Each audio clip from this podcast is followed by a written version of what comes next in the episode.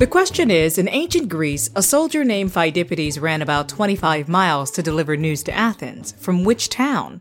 Was it Naples, Marathon, Mount Olympus, or Rome? Did you get it yet? It's Marathon.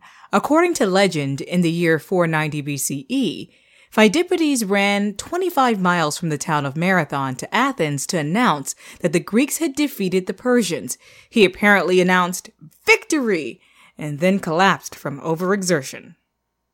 Murray, this was one dedicated soldier. Wasn't there another way for him to send this message instead of running? Well, military communications 2,000 years ago, how shall I phrase it? Uh, weren't what they are today. Mm. There weren't any satellite phones, no radio, no signals, even. Mm. So, if you wanted someone to know something about your whereabouts or mm-hmm. your tactics or how the battle was going, mm-hmm. you had to send a runner. Oh, that must have been a fun job. Yeah, and a dangerous one. Not the most reliable form of communications, but you can see the necessity of it and mm-hmm. the logic of it. It was all they had. Well, how come we know so much about this particular messenger?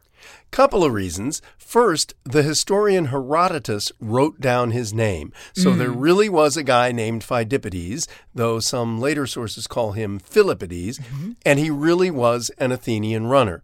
Now, according to Herodotus, mm-hmm. he actually ran 140 miles in less than two days oh. from Athens to Sparta uh-huh. when he was asking the Spartans for their help in defeating the Persians who were invading Greece. So, what's the second reason? Well, as they say in that John Ford movie, Tamika, when the legend becomes fact, print the legend. At the real life Battle of Marathon mm-hmm. in 490 BCE, the Athenians were outnumbered and outspeared but they beat the Persians mm-hmm. and then really kind of ran the 25 miles or so back to Athens to protect the city. So this myth grew up that combined the two events. And mm-hmm. it has Pheidippides making that 25 mile run and dying of exhaustion as he pronounced the Greek word for victory, Nike. Mm. And if he hadn't, those sneakers you're wearing might say Pheidippides on them. Wow, like I never knew that. So wait a minute. If it was 25 miles, why is the modern marathon race 26.2? Ah, therein lies another legend, a more recent one. When they started the modern Olympic Games in 1896, they thought it'd be a great idea to have a race from Marathon to Athens? You guessed it. So, oh. as I said, that was about 25 miles, and it stayed more or less that in the next two Olympics.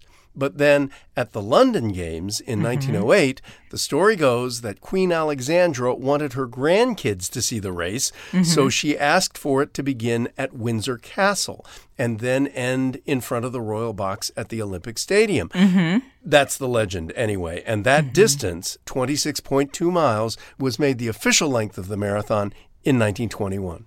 I see. You know, all the dots are starting to connect for me. Good. well, thanks for that, Murray. I'm going to get some of those Pheidippides sneakers now. I, I, hope they can fit the name on the side of the shoe. You know, probably won't. That's it for now. I'm Tamika Smith. And I'm Murray Horwitz. We're Ask QOTD on Twitter and Facebook, or subscribe to us on Apple Podcasts or on our website, askqotd.com. Come back tomorrow and ask your smart speaker what's the question of the day. Learn something new every day.